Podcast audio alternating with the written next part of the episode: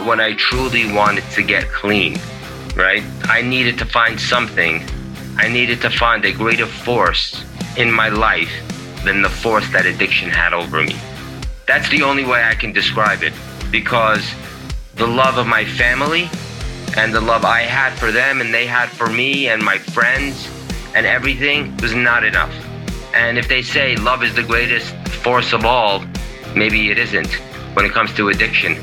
So for those people who are struggling, I believe that we have the ability, we have the willpower to get over it, but you have to find that thing that will get you out of it. Welcome to the 1000 Day Sober podcast. My name is Lee Davey. I am not an alcoholic. I refuse to be anonymous. I am someone that doesn't drink alcohol. I spend every waking moment of my life helping other people do the same, like right now. Booyah! Okay. We all face challenges in life, right? Every single one of us. And some of us may even hit a rock bottom, and it's a struggle to get back up. Knowing where to begin is a feat in itself. Other people might be even afraid to try. This is also true with quitting and addiction. We feel alone, helpless, and fearful, but you're not alone. So many people are able to fight addiction and conquer it, and so can you. In this episode, Gabriel Cordell joins us to talk about his struggles after hitting his rock bottom. As a newly sober paraplegic, Gabriel traveled 3,100 miles, yes, 3,100 miles across America in his chuffing wheelchair. He shares how he was able to accomplish such an amazing feat, the inspirations he collected along the way, and how he has continued to remain sober amidst his challenges. Okay? Three reasons why you should listen to this episode. Discover how a man in a wheelchair fought addiction as he journeyed across America. Understand how motivation and peer support help in quitting an addiction and learn the mindset that helps you combat addiction. Gabriel Cordell is an actor, producer, motivational speaker, and star of the documentary film entitled Roll With Me A Journey Across America, a documentary that won acclaim in no less than six film festivals. In 1992, 22 years of age, Gabriel got into an accident that left him paralyzed from the waist down. He also struggled with drug addiction for a while, but far from letting these challenges keep him down, Gabriel continued to pursue his dream of becoming an actor. He has rolled from Haifa to Tel Aviv in 2014 on a Roll for Peace campaign between Palestinians and Israelis. And in 2015, he has rolled 123 miles across Long Island, New York to raise money and awareness for North Shore Animal League America and Bianca's Furry Friends. As a motivational speaker, Gabriel shares his story of challenges and victory to a wide audience and hopes that his story inspires others to live up to their potential. And that's why I got him on. Live up to their potential. Okay. Everybody who is a member of this beautiful community, myself included, has told ourselves a story that we can't do X, Y, or Z. And we need to wake up and realize that the only person preventing us from reaching our goals and understand our untapped potential and power is ourself. Everywhere you look for someone or something that is blocking your progress, you will find that the answer is you yourself. Okay. And when I watch Roll With Me, which is on Netflix, by the way, I'll go out and watch it. It's an absolutely, it's amazing. It's so inspirational. When you say to yourself, I can't run a mile, when you say to yourself, I can't go a day without drinking, when you say to yourself, um, I can't get through this craving, watch this guy his wheelchair from LA to New York and ask yourself again can you really not do the things you don't think you can do? Or are we giving in maybe a little bit too easy because on this path of least resistance is comfort? As much as we think our life is horrific right now in the midst of addiction or disempowered relationship, it is still comfortable. We've grown accustomed to the pain, the misery, and the suffering. And we are frightened to death of the joy and celebration and the wonderment and curiosity that our life can be beyond our upper limit. So we self sabotage ourselves by saying, I can't do it. This guy shows that anything is possible. And that's why I got him on the show. Please listen to this. Please watch his documentary and get inspired to change today. Without further ado, I'll shut the hell up and leave you in the capable hands of Gabriel Cordell. Gabriel, my man, we were just saying before I press this record button, you thought I was in. Where did you think I was? I don't know why I thought you were in Australia. I guess because the last few po- the last few podcasts I did were in Australia, and I just assumed. Well, what's your accent? See, when you get a when you get a cross between an English accent and a Welsh accent, people actually do think you're from Australia. Okay. But I, I'm just down the road from you. I'm in Tujunga. Oh, you are. Oh. Yeah. well, I'm assuming you're still in LA, right? Yeah, yeah. I'm in LA. I, I'm about 30 minutes. I'm about 30 miles north of you. Yeah, when I started watching your documentary last night, I was like, "Oh, fucking hell, he's from Burbank," and, and my wife, it was my wife who got me introduced to you and, and to know more about your story. And she was like, Right. "Yeah, I was, I was telling you that," and I was like, "Yeah, okay, yeah, I wasn't really, wasn't really listening." Um, I just got to say, straight from the outset, mate, um, what a documentary! Do you know what? I'll be honest with you, right? One of the most challenging things about having a podcast is when someone writes a book or they have a documentary and you read the book or you watch a documentary and it's shit and you have to interview them afterwards. And I was watching it last night and it was riveting. I was in tears at the so many times throughout it, but certainly at the end of it. I, I gotta ask you this question. What was life like after it? Cause you cause like that whole intense three months, was there a massive come down when you got back home? Well, listen, first of all, uh, the actual trip was three and a half months, but remember, I prepped and trained Mm, for mm. nine months before. So it was it was almost uh, one year of absolute intense focus. One year, not the three and a half months. And and to be honest with you, the nine months leading up to it was much harder than the actual roll itself. Wow, why was that? Well, because because I I went from being a full time drug addict Right. and and everything else you know but like physically smoking and and doing all that to completely going cold turkey and starting to train for something that i had no idea what i was getting involved in and uh, i had no reference point because uh, the couple of people that i mentioned in the film not their names but who did it in in the 80s i couldn't Mhm. get in touch with them and Oh. so so I I was just going in, by blind faith. And so those nine months were intense, and to try to get a team and raise the money while you're training and trying to stay sober, you know, the the joy was rolling across America. That was Get the it fun away from part. it. Get it away from it all. That was the fun part. Like they say, what in sports, you know, the fun the fun part is on Sundays, but Mm. you know, Monday through Saturdays, that's that's where all the work is. I just had this view of you and all your mates just sat around having a joint. And then someone just says, "Ah, why don't we just roll across America in a wheelchair?" It's like, "Whew, yeah, that'll be a fucking laugh. And then the next day you just go out and do it. You know, it's like because there was a bit at the beginning where it was like, um, "We're going to go for like three thousand one hundred miles," was it or something? Yes. And the fur- furthest you'd ever gone was a mile. Yes. Well, that I, rolled in my wheelchair. Yes. Yeah, and there was this kind of like um, there was so many different elements to it, but there was there was this real kind of black humor about it as well. I mean, like when you were putting when um, is it Lisa was Yeah. uh, uh, yeah you you and Lisa putting the team together, and the way she's documenting that in the documentary. I, couldn't stop laughing. I was like, "What is this? What is this fucking guy doing? He should have like all these experts, and he's got this team together that like it just feels like they're going to cause him more grief than actually help him. But let's talk about that a little bit because whenever we're recovering from whatever we're recovering from, having the right community around us is really important. And this, there's a microcosm in this in who you select to go on your journey. So talk about that a little bit. 100%. Listen, you can have all the ability, you can have all the passion, the focus, the motivation, the drive, the commitment, but without the support of the people, unless it's something that you can literally do by yourself, nothing gets accomplished. You need people. That's the, that is the most important ingredient in most people's success are the people they surround themselves with. Mm.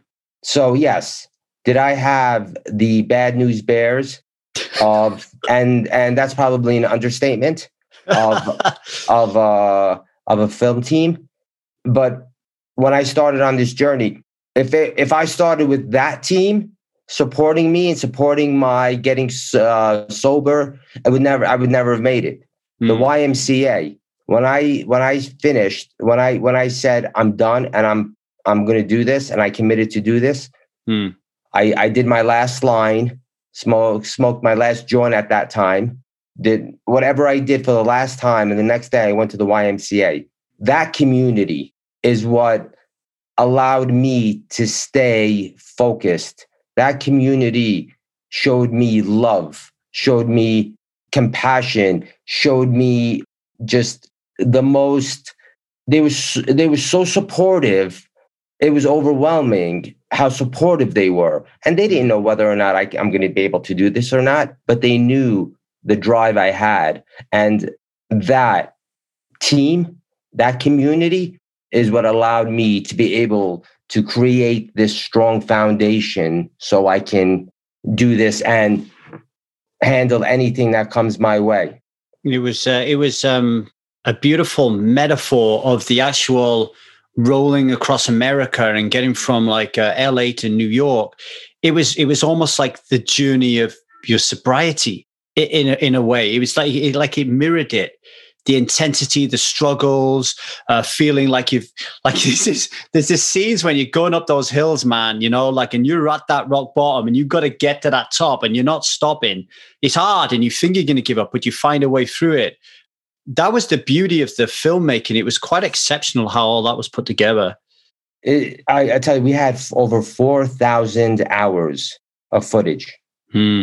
and to Wow. take 4,000 hours of footage and try to, to make it into an hour and a half of a Hmm. cohesive story um it was just that's that's just the um a tribute to the director lisa and the editor jeff who um who had the vision who had the vision and um i'm glad they pulled it off because the first the first cut was not like this Right, right. And you You know? could see you could see as well that it it whilst you were the central focus, there was these other lives around you and the inspiration that was coming from yourself, which was coming from nature, which was coming from the world. You could see it filling up these other souls. And it was beautiful at the end to see so many people, you know, forgiving or understanding why families had let them down and that kind of thing. Um, you know talk a little bit more about that unity of being together when you're when you're on that three and a half month trek Well, I'll tell you, um, that unity, listen, these guys know I love them, right? They know I love them. I expressed to them how much I love them, and I couldn't have done it without them. And to be honest with you, well, I'm not going to say if I had to do it all over again, I would use them, but But- but I wouldn't not. I wouldn't say I wouldn't, yeah okay? Because I know that we made it. Yeah That being said, the unity was lacking to say the least. right right There were things in the film, there were things in the roll that didn't make the film that would have pretty much showed the dysfunction that we had.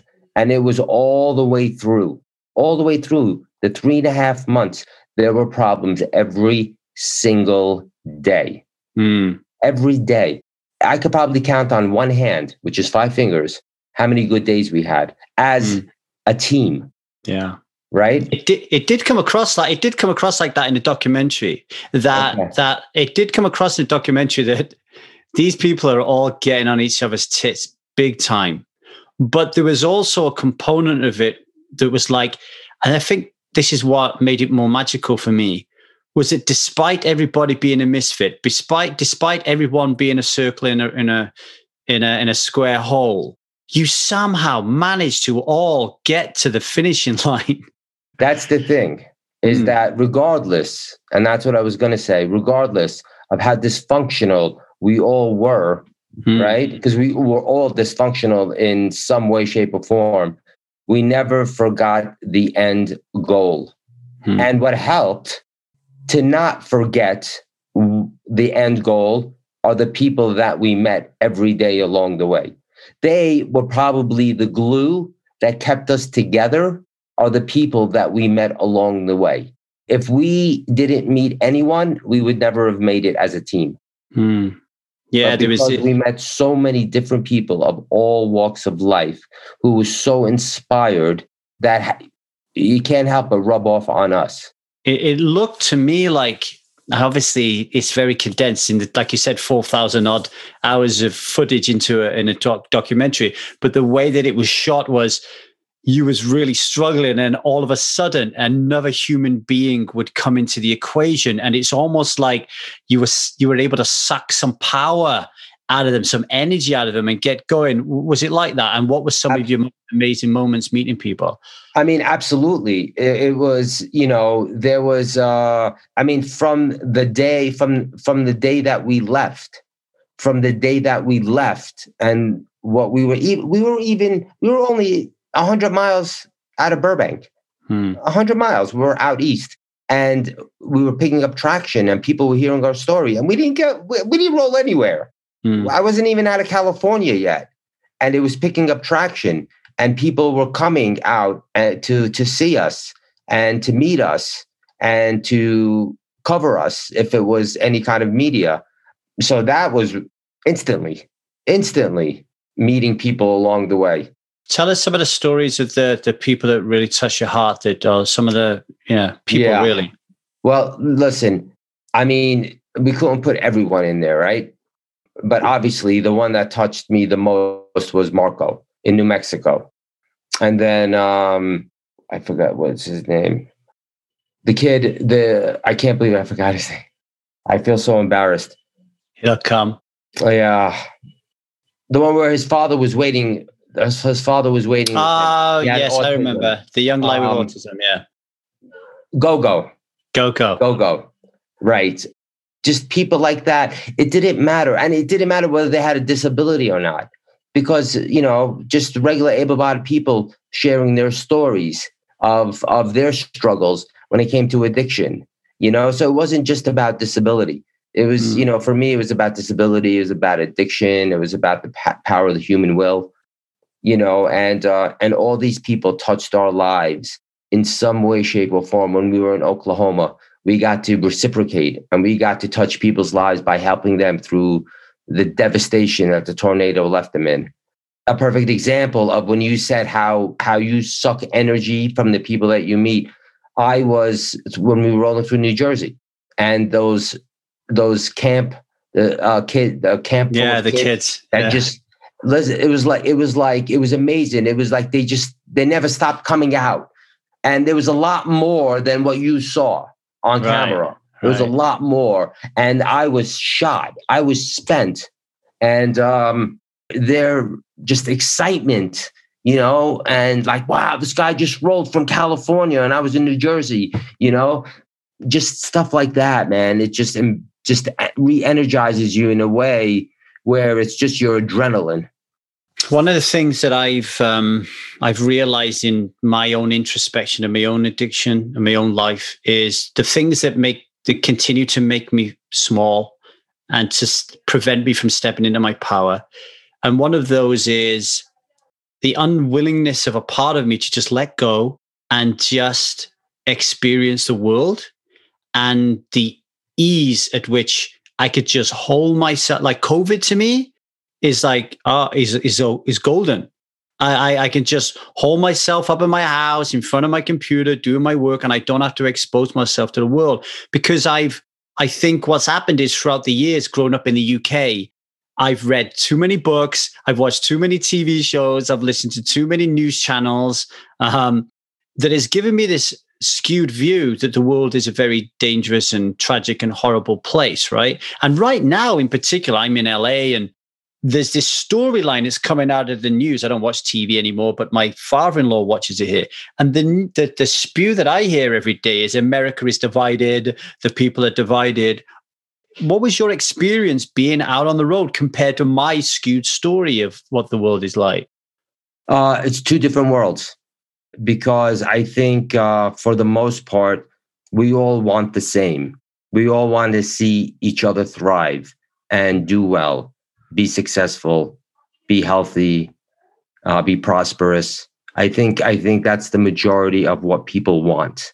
When it comes to politics, you know, divided 100%. But when it comes to emotional connection to one from one human being to another, um, especially when you see one human being put himself or put herself out there beyond what you think is possible that creates this this hope that that people want mm-hmm. that people yearn for and and that's that's the one thing that was common from California to New York and all through the Midwest was when someone saw somebody doing something bigger than them, they wanted to be a part of it in any way, shape, or form.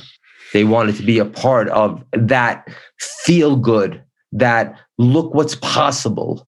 And um, I rolled 3,100 miles.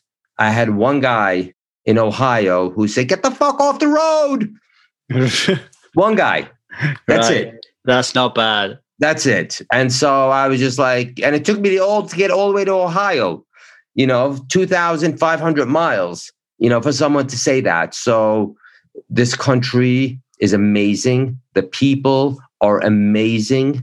And if you show and you believe whatever it is that you want to do, you truly believe it and you're committed and people can see that, you'll have lines of people waiting to help you. Lines interrupt this broadcast to bring you an important announcement. If you are struggling to stop drinking, it is because you're feeling a strong desire to drink alcohol. What if you had no desire? We will surely open up admission to 12 days of free training on how to remove your alcohol cravings. And if you want a piece of that bad boy, then email me at 1kdaysober at and we will give you a ticket priceless. Now back to Gabriel Cordell. So let's flip that a little bit then, because I think it's really good to to to talk about this. Because as you were saying, when well, I think it was a beautiful line when people see something happening that's bigger than them, they want to get involved in it, right? So let's just mark that in there and then go back to before you were you were rolling with it when you're at the height of your addiction we can touch upon your nephew as well like you know mm-hmm. with his gang banging and his addiction so back then, we're missing that almost like epic journey or that epic win or that big time inspiration. Okay. So why is it missing? And what do we need to do to get it? Because obviously, for people listening here, they're not all going to roll from um, Los Angeles to New York, right? So, how do we help addicts to find the secret source that you found on that trip in everyday right. life? Do you think? Well, look, I mean, at the end of the day, you know, and, you know, anything I'm going to say, you probably heard it a thousand times, but you heard it a thousand times because it's true.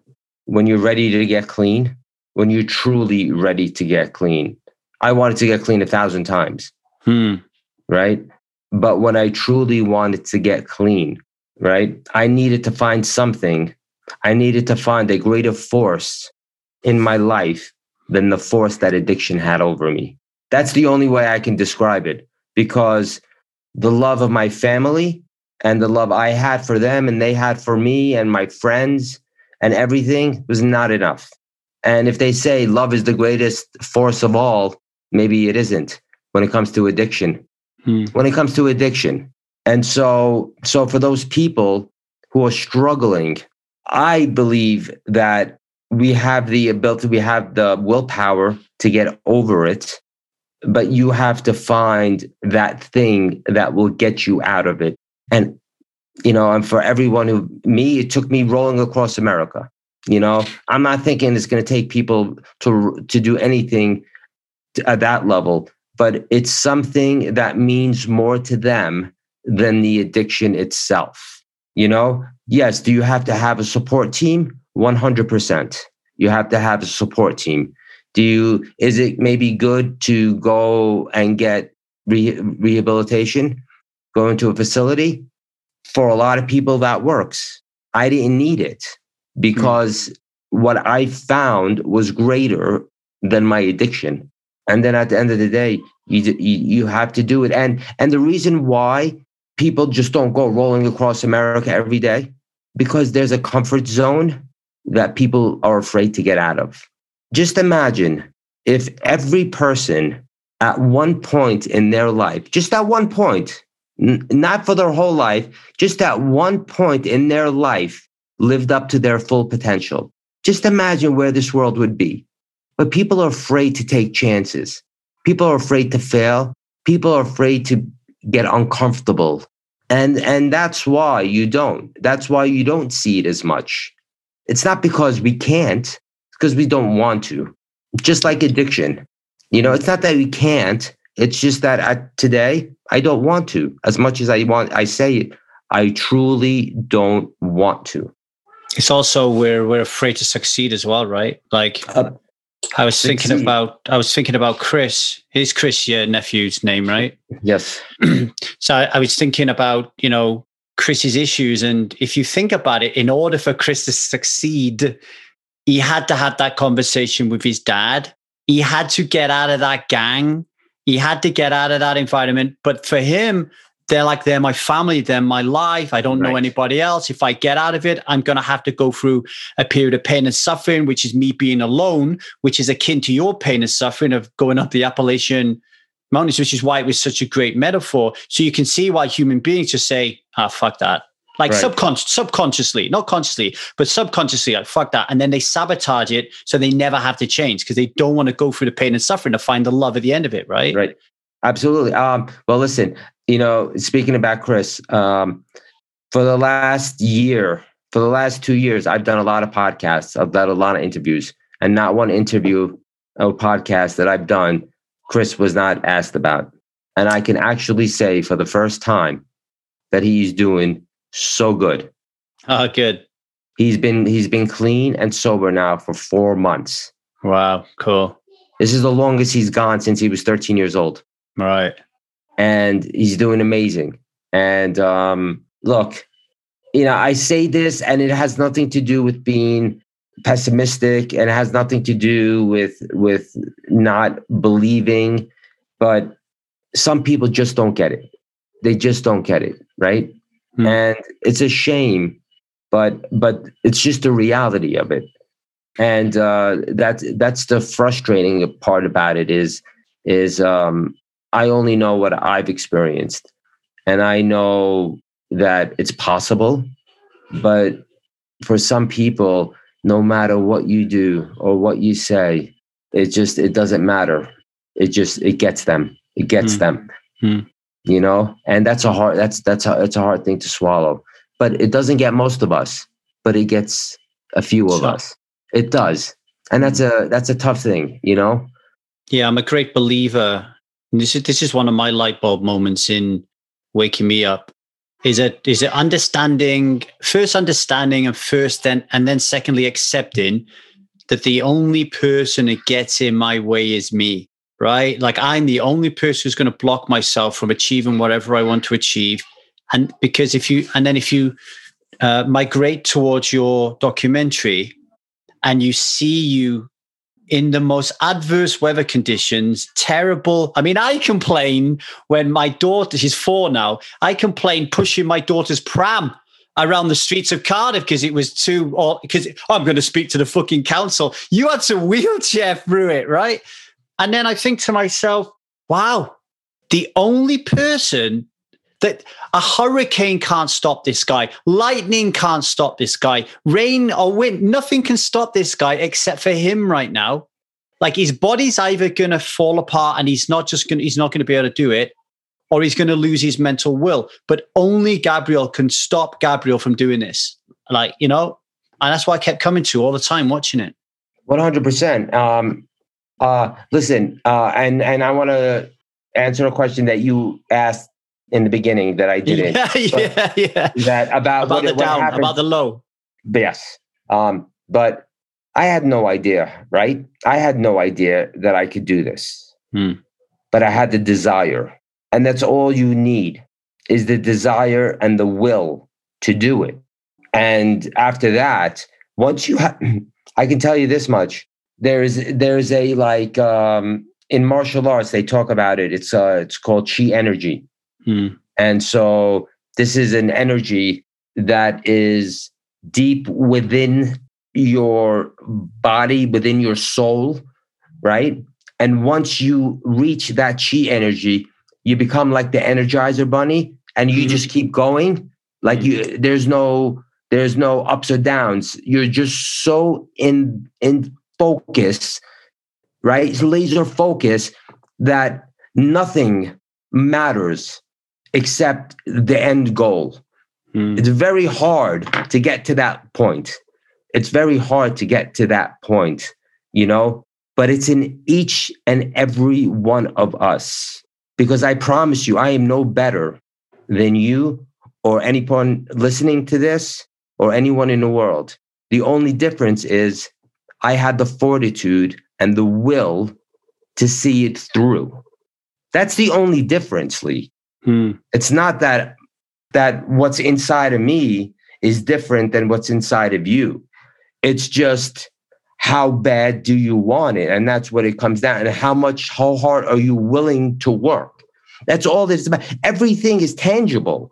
It's not like you're trying to reach because it's not like if you put in the work, then the commitment comes. And once the commitment comes, the focus and the dedication and never giving up, it all follows. It all follows. Just like when you go on a diet and you start going to the gym, before you know it, you're this freaking healthy gym rat, you know, that can't stand being around anyone who eats candy, you know, but you know what I'm saying? It's just it's a momentum that carries you. Yeah.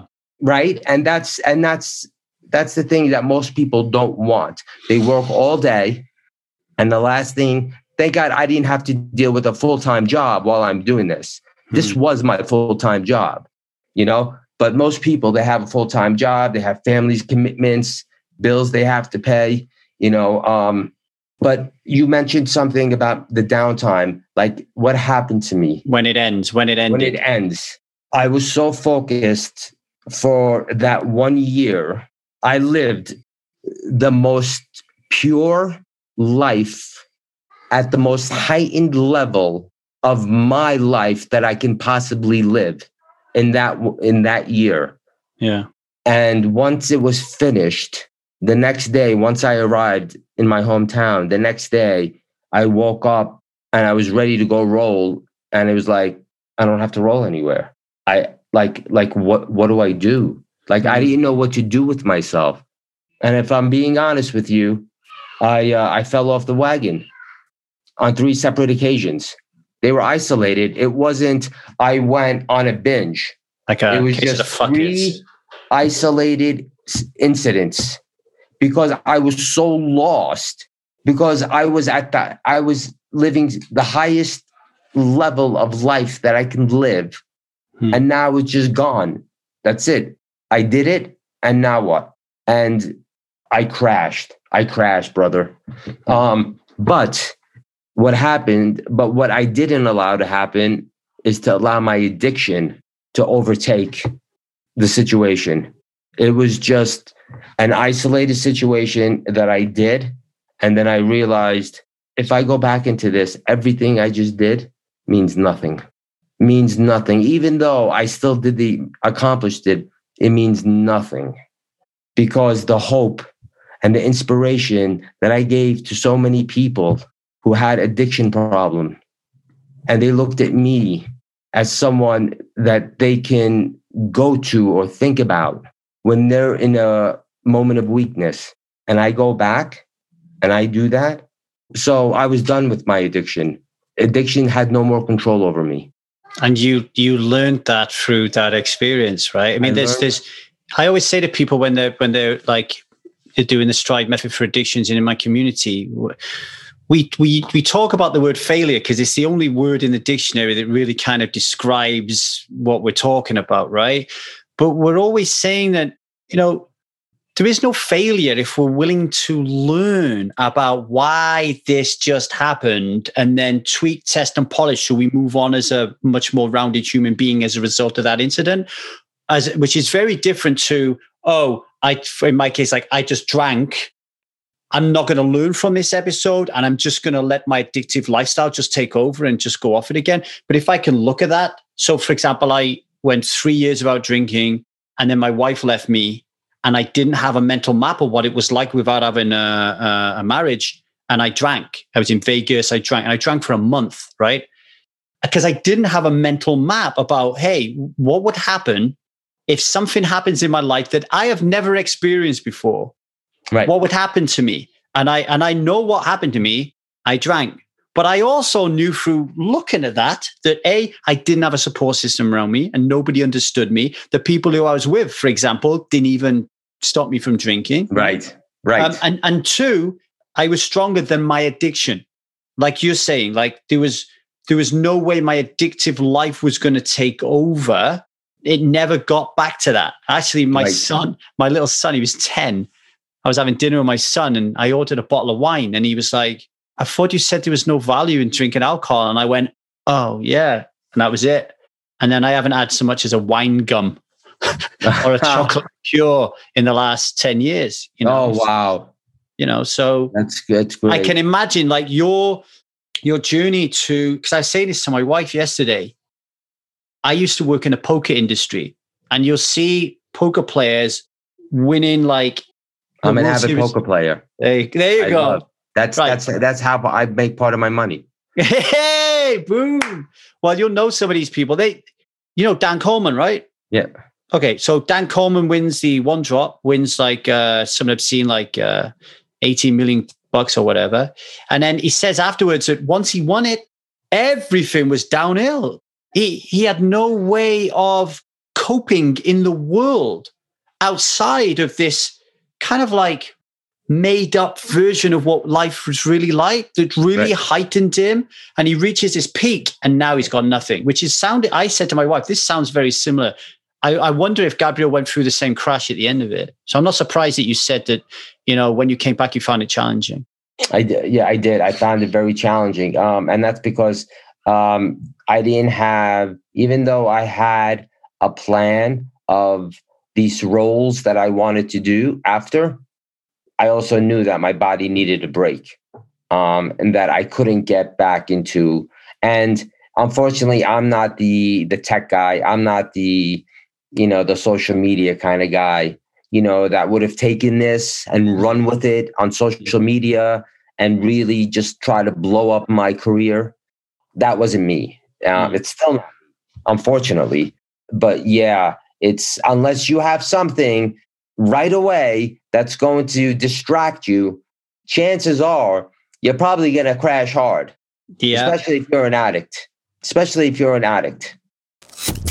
We interrupt this broadcast to bring you an important announcement. Now, you may think you can do this alone. You may think that you can be the hero, but being the hero still means you're stuck in your own personal drama. Don't be that hero, be a warrior. Warrior knows when to reach out and ask for help. Warriors know the importance of a community. Strivers are warriors. If you want to join us today and work on your addiction and disempowered relationships, then email us at 1kdaysober at gmail.com and we'll see if you have the right stuff. Ready to be a warrior today? Come and join us. Now, without further ado, I'll shut the hell up and get back to Gabriel Cordell. It's a great book by uh, Jay McGonigal called Reality is Broken. and she's a game designer. And she she argues that games, poker being one of them, we can look at games and we can be like, okay, how can we incorporate games into our life? So in in the case that you just e- explained, she says a game like Tetris is an unlimited game. There's no end to it. So, like when we have a game that has an end to it, we experience the fiero of the game, the flow, the buzz, but then the game ends and it's like a crash. It's like, oh man, where's the game gone? But if the game never ends and it keeps going, right now that's a different that's a different kettle of fish. So I always say to people, you know, don't come to us and and and, and allow us to help you quit alcohol. That's easy. Come to us and let us help you live a conscious life.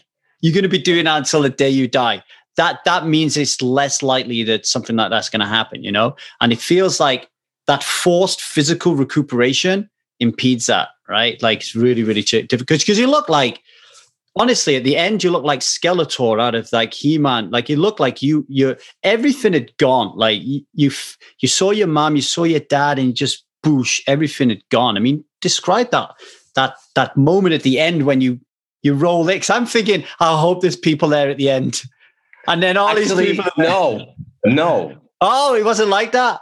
No, listen, there would have been a hell of a lot more people at the end if I didn't keep fighting it. Right. But we arrived on a Monday at seven o'clock. We could have arrived Sunday where everyone was off of work. right. I didn't want to make it a big deal. I wish I would have, uh, you know, in hindsight, uh-huh. but I, it was because of me. I was like the the, the less people I got to deal with, the better. But what was it? It was it was relief. It was relief. It was joy. It was it was a proud moment for my mother and father, for me, that their son did something like this. So I was more than anything, I was proud for my mother and father because for so long I was ashamed for them. And I redeemed myself. And that was the greatest relief and joy for me is redeeming myself in my eyes, not in my parents' eyes, but in my eyes, how, how I saw myself as their son. And uh, lastly, I lived up to the, I lived up to the man who I thought I was. I always believe that there's a, an inciting incident in a in a movie or a documentary that explains the entire theme of the whole thing, and that embedded in that scene is the ending, right? And I don't know if this is the inciting incident because uh, you know I don't know if this is what Lisa decided to do, but there was a moment in the beginning of the documentary, and you said, "I just want to make my mum and dad proud." And then at the end, the last scene is you embracing with your mum and dad. Talk about that a little bit because there was a part of me at the beginning, given the work that I do, that I was like, Gabriel, why don't you just want to make yourself proud? Why do you want to make your parents proud? Right? I kept saying that to myself in the beginning. Um, and you've just mentioned it again now. Expand upon that a little bit more. Why was it so important for you to make yourself right in their eyes? Why why do you think you needed to fix that if you if you will? Well, okay, so here's what I learned. I learned that I was always right in their eyes. Even if even in your addiction. No, they didn't know. Okay, okay. They did not know. It was Right. the greatest. I said it was the greatest role I ever played. Yes, you did. You did say that. Yeah, yeah, yeah. right? The greatest role I ever played. I lived with them for those five years. I Mm. did. They did not know. Even though my mom would make, you know, you you look homeless because sometimes I would go days without showering, and I wouldn't shave or anything, and I'd wear sweatpants with holes in it, and you know, she'd be like, "What's the matter with you?" But never. Listen, they're off the boat. You know, immigrants. They're not thinking, "Oh, my son's a crystal meth addict." That's Mm. not. They, they don't go there. And so for my parents, I was always right for the most part, right? But for me, because I knew what I was doing and I knew how proud my parents were of me. And I knew that if they knew what I was doing, the lifestyle I was living, it would kill them. It would, it would just absolutely just tear them apart. And I did that for five years. I looked at them every single day for five years and my dad at that time um you know just just a lot of health problems and all i kept thinking is if my dad something happened to my dad i wasn't worried about my mom something happened to my dad and this was the state of mind that i was in when Hmm. my dad perishes and i was a drug addict it would it would have destroyed me i would not have gotten out of my addiction Hmm. it would have destroyed me. And so, you know, that's so that's when I say that I did it for them as much as I did it for me because I didn't feel bad for me because I knew that this wasn't who I truly was. I knew I was at some point I was going to get out of it, right? Hmm. But what I didn't know is if my dad would ever see me the way I really wanted him to see me and my mom, right? And that's why I that's why it meant so much because they got to see the man who I thought I was. That's why it was important for me. Yeah, I, I I get that. Thanks for explaining it. It's almost like as a parent myself, I'm very proud of my children, very proud of them. But if one of them decides to do something that nobody in the world has ever done before, and being a part of that experience is going to elevate that experience for me to a whole new level as well. I mean, it just is. Lee, You know? when my dad died, in his wallet, he had an index card with all of the states I rolled through. Hmm. 3,100 miles, 100 days, and all 13 states on an index card in his wallet. Hmm. Beautiful. That to me was just like what that meant. That meant everything. That Mm. meant everything to me to give that to my parents. Hmm. Meant everything. It's lovely. It's a lovely. It was a beautiful moment. It was a beautiful moment, and then afterwards to hear that he he'd passed away made the moment even more beautiful to see that that embrace at the end. So thank you for sharing that with us. You know. Yeah, yeah. He, you know, he was able to see the first draft of the film when it was two and a half hours long. Hmm. Um, uh, the first cut, I mean, uh, but he never got to see the final cut that we all see. Hmm. Uh, but he got to see the first cut. That's good. That's good. Yeah, You got to see the pieces that we didn't get to see. Yeah. Um, right at the beginning of the documentary, you talked mm, about your your drug addiction and the and the reasons uh, behind why you're using, and it was really interesting for me to hear you talk about sexual frustration because I have sexual frustration as a as a married man living in a house with kids. And then and then all of a sudden i have a completely different perspective when i hear that you're paralyzed from the waist down you have no feeling and how that drives you. Fucking woke me up yesterday. Stop i stopped fucking moaning and groaning about that straight away but i'm really interested and for people listening to this who are all using or being triggered for different reasons what healthy how do you deal with it now? Because you you i assume your sexual frustration still exists it maybe comes in waves or goes. Talk about it a little bit and how you cope with it. Well, that's why I always say that my addiction is really hard because you can't separate, at least I can't separate sex from my psyche. And uh, you watch TV, it's sex. You know, you go out, you see beautiful women wearing revealing stuff. It's everywhere, especially in California. And so that's what makes my addiction so much harder. I have accountability now. I have a partner with two kids. So unless I want to lose this, I can't I can't I can't do anything, right? Can't do drugs. When I do drugs, then I think more about sex. The less I if I don't do drugs, I don't think about it as much.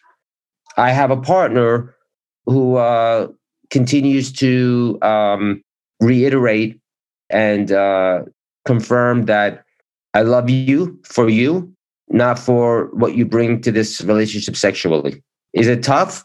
Yeah, it's tough to be in a relationship like this. At least you may be frustrated, but at least you can go and whack off in the bathroom if you want to. Yeah I can't even do that. I haven't felt my penis in 29 years. but you but you're still feeling the sexual urges Holy that, shit, that happen dude. in your body and Are yeah. you kidding me? Are you kidding me? No, I've said some shit and done some really, really shady shit.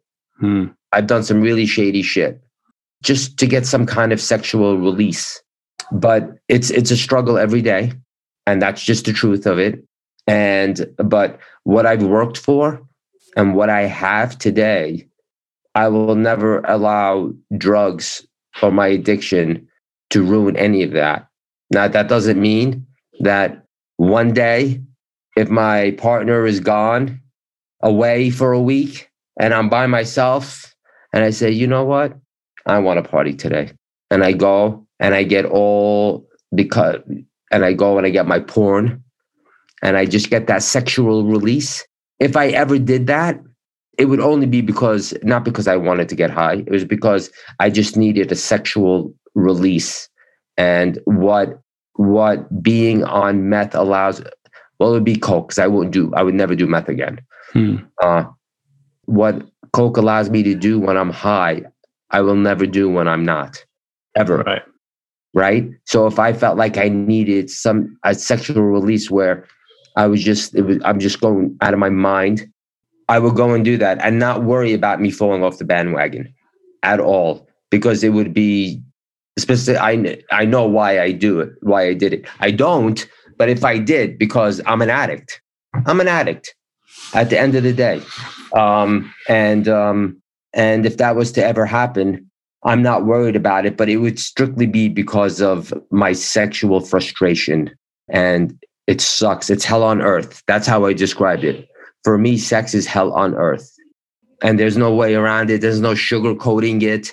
There's no way to make it sound nice. Hmm. It is what it is. But what you what you show people like But what am I going to do? But that's that's what I wanted to raise it for because we we know addicts, we are addicts, we're addicts, whichever way we want to want to put it. And you know, there's this there's this stimulus. I'm triggered, and then there's a response I need to use. And our job is to widen that gap as fucking far as we can. Yes. But when we're in our addictive lifestyle, and addictive state, we don't we don't we think we're powerless and we don't have the ability to to to to, to widen that gap. What you're showing through these issues you have around sex and what you showed when you rolled across America is no, I can experience great pain and great suffering physically and psychologically. And you know what? As a human being, I can fucking handle it without having to go to use.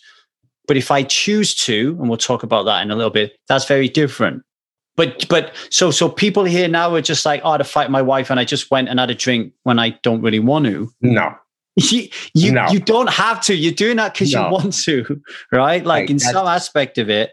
Because then you'll be drinking all the time. yeah, yeah, you're going to use fighting with your wife as an example. Yeah, I I think this is the difference between wanting and willing.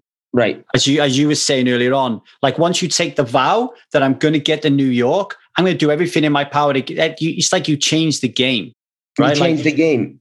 I'm going to save my marriage. I never want my kid to watch me smoke a cigarette. Um, whatever it is, the stakes all of a sudden are heightened, and now you've got more skin in the game. Your motivation is heightened. It becomes more important to you. Now you just got to work on the confidence that you can do it. And I imagine as you went through mile by mile by mile, as much as it hurt, you still started to develop a confidence that, and you're getting stronger mentally and physically that when the real shit hits, you're down and you're like, no, no, I can fucking do this. Right. Because you, cause you look back and you're like, I fucking done this. Right. I mean, listen, I never go on, I never, I never go on a road trip and look at it ever the same. ever the same. I never fly anywhere in America and ever look at it the same. Right because I'm looking, I'm thinking, oh, you pan, oh, oh, you mother effers needed a plane to get here. Yeah, you know. Um, but but but yeah, it's and um and and that's the listen. If there was one thing, if there was one thing that I can pray on and it manifests into reality, is not to heal all the sick, even though that would be great. Is not to cure cancer. My dad died from it. It's to give every single person that one moment where they can live their life at their fullest potential. That would be my biggest gift that I would give to the world. Nothing, not curing cancer or nothing, but that, because you know what that does? That shit cures cancer. Mm. When hmm. people will live up to their potential, that cures cancer. Mm. You know, not just the hope of curing cancer. But that in itself cures cancer because now you know if I can do this, I can do anything, whether it's in this, whether it's in science, whether it's in technology, you know, you you're fearless. You're you become fearless. Well, you certainly are fearless. It was absolutely beautiful watching the documentary. in a way, it made me feel so small. But at the same time, it was like, okay, Lee, I'm always talking in my community about the need for epic wins. This was fucking epic. You need to up your game and do something that pushes you outside your comfort zone. That is what I call inspiration. So, Gabriel, thank you for dripping that all over me. If you want to learn more about this wonderful man, go to www.1000dayssober.com. Go to the podcast page. You'll see a little home there for Gabriel. That'll have all the links to, to the guy. You're not speaking at the moment, obviously, because of COVID. You know, but is there, is there any anywhere else anyone you know, are you getting online doing any motivational speaking or anything? Well, so so yeah, my motivational speaking that that industry probably more than any other industry got affected really bad. Mm-hmm. It just completely shut down, and it's still shut down. And I don't know when we're going to have live events It's not going to be for another minute.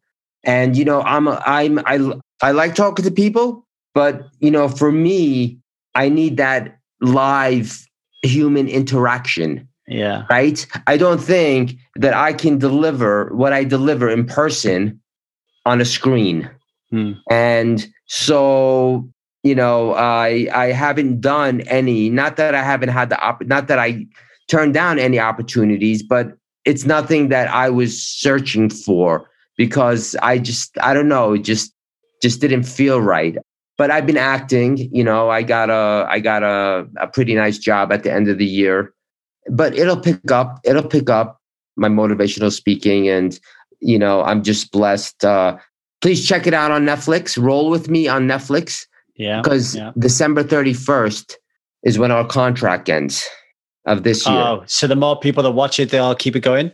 I I don't know how it works. Hmm. I'm hoping that enough people have watched it where where they decide to extend it.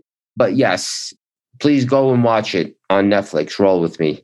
Um, we will we will do everything we can in our part of spirit for our community because there there's a lot of shit. There's a lot of shit out there and this was gold. This is gold. Um it was a fantastic it was a fantastic fantastic even my my wife even said to me, "How can we get our four year old to watch this and, and, and, navigate all the talk around drugs and stuff?" I was like, "Well, I thought it was pretty clean. There wasn't a lot of swearing in there. Yeah. You know, like I think it was yeah. okay. We can maybe do it." So, Gabriel, thank you. I'm just down the down the road from you. Whenever you need anything, you let me know, and it's uh, great to have you on the guest. I'm really honored to speak to you today. Lee, thank you so much. It was a pleasure and an honor to come on your show and share my story. And um, I appreciate you please stay safe, you and your family, and all your uh, viewers and listeners. And um, listen, the greatest gift that we are born with is the will, is our will. Hmm. That is the greatest gift that we have. And I just hope at some point, any point in your life, and whoever's listening, that you tap into it and see how it changes your life and the people around you, their lives. It's magical. Thank you, my friend. Thank you, brother. If you want to be somebody that doesn't drink alcohol or recover from any other addiction, improve your relationship with yourself and those that you love, or just want to learn to live a more conscious life, then here is what we can do to help you at 1000 Days Sober. Number one, we have a Strive subscription service. Okay. So you pay a monthly fee, you come and join us, you come into our community, you get access to all our Marco Polo groups, you get access to our Kajabi group, you get access to uh, content that you will not see in the public sphere mainly by yours truly, but by other people in my network of friends as well. What else do you get? You get access to a weekly coaching call with myself. So you can get coaching, a one on one coaching with me on that weekly coaching call. And you get money off various different workshops and uh, invites to lots of other free stuff. So that's our subscription service. You could do group coaching programs. Okay. Right now we have two group coaching programs both called the Strive Method. The first one is addictions, okay? And they last for six months. The relationship course also lasts for six months. We've got Strive Method for addictions, Strive Method for relationships. There are workshops, okay? Or you can work with me personally one on one. Okay, you can work with me personally one on one. And if you want to get involved in any of that, then just head to www.1000dayssober.com and you will find everything that's going on there. Okay. We have pages there on the website which will direct you in the right place and how to get hold of me, including uh, a workshop space there as well. We're always running workshops, so you can sign up for those as well. Last but not least, if you do love this show and it has changed your life and you want to change the life of somebody else, tell somebody about it and rate and review it in your podcast provider. I would really appreciate that. If you want to just reach out to me, ask me a question, just email me, 1kdaysober.com. Ah, at gmail.com. Much love, everybody. Bye.